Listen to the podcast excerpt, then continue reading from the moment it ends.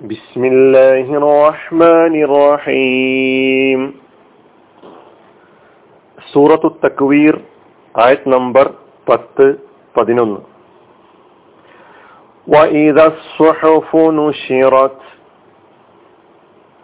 ഏടുകൾ നിവർത്തപ്പെടുമ്പോൾ وَإِذَا السَّمَاءُ كُشِطَتْ ആകാശം മറ നീക്കപ്പെടുമ്പോൾ.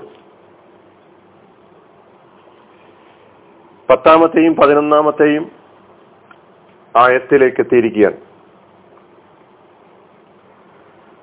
വൈദ വാവ് അത്തിഫിന്റെ വാവാണ്.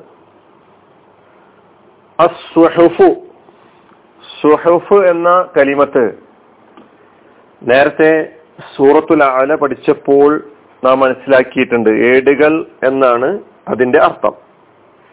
അത് ബഹുവചനമാണ്. സ്വഹൈഫത്ത് എന്നതാണ് അതിന്റെ ഏകവചനം. സ്വഹൈഫത്തിന് സ്വഹൈഫാത്ത് എന്ന ബഹുവചനമുണ്ട്. സ്വഹായിഫ് എന്ന ബഹുവചനമുണ്ട്.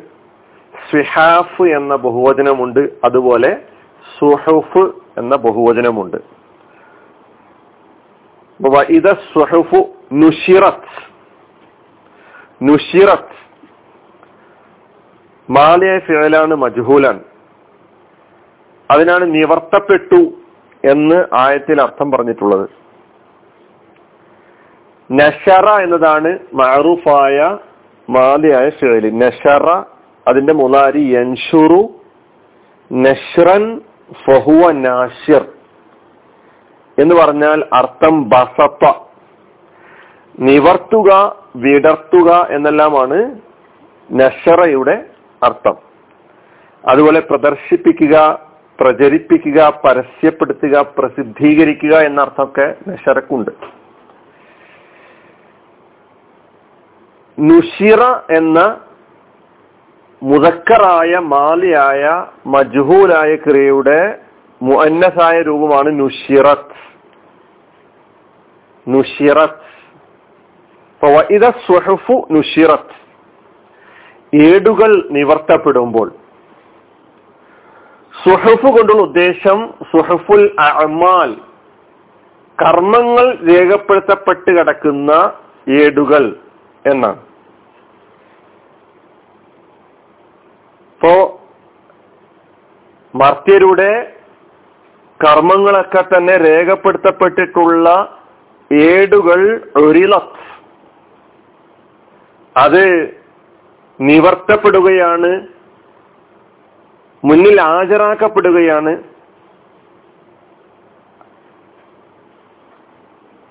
വനുഹരിജു ലഹു യൗമൽ കയ്യാമത്തി കിതാബൻ യൽഖാഹു മൻഷൂറ. തുറന്ന പുസ്തകം അവന്റെ മുമ്പിൽ ഹാജരാക്കപ്പെടും എന്ന് സൂറത്തുൽ ഇസ്രായിലെ പതിമൂന്നാമത്തെ ആയത്തിൽ കാണാൻ കഴിയും.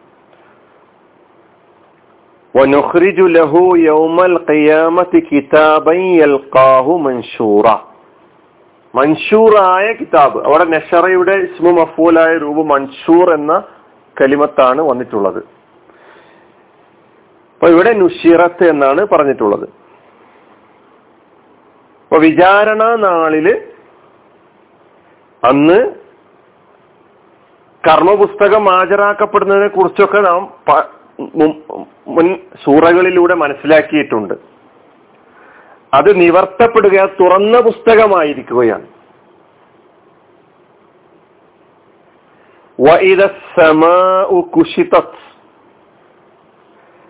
ആകാശം മറനീക്കപ്പെടുമ്പോൾ വാവ് വീണ്ടും അസഫിന്റെ വാവ് തന്നെയാണ്. ഇതാ പിന്നെ അസമാ അതിനാണ് ആകാശം എന്ന അർത്ഥം നമുക്കറിയാം. കുഷിതത് കുഷിത എന്ന കുഷിത്തത്ത് എന്ന ഈ മാലയായ ഫിഴലും മജഹൂലാണ്.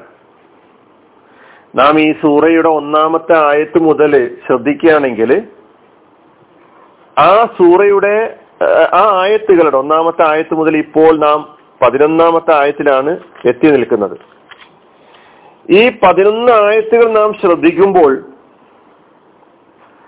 ആയത്തുകളിലൊക്കെ തന്നെ അവസാനത്തിൽ കാണുന്ന ക്രിയകൾ.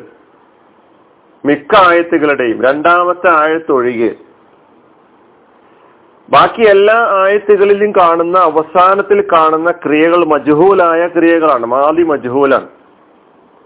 വൈദ സമാ കുഷിത ഇപ്പൊ കുഷിത മറ നീക്കപ്പെട്ടു കുഷിത്ത എന്ന് പറഞ്ഞാൽ മറ നീക്കപ്പെട്ടു എന്നാണ്. കശത്തോ എന്നതാണ് അതിന്റെ മറൂഫായ ഫിഴൽ മറ നീക്കി.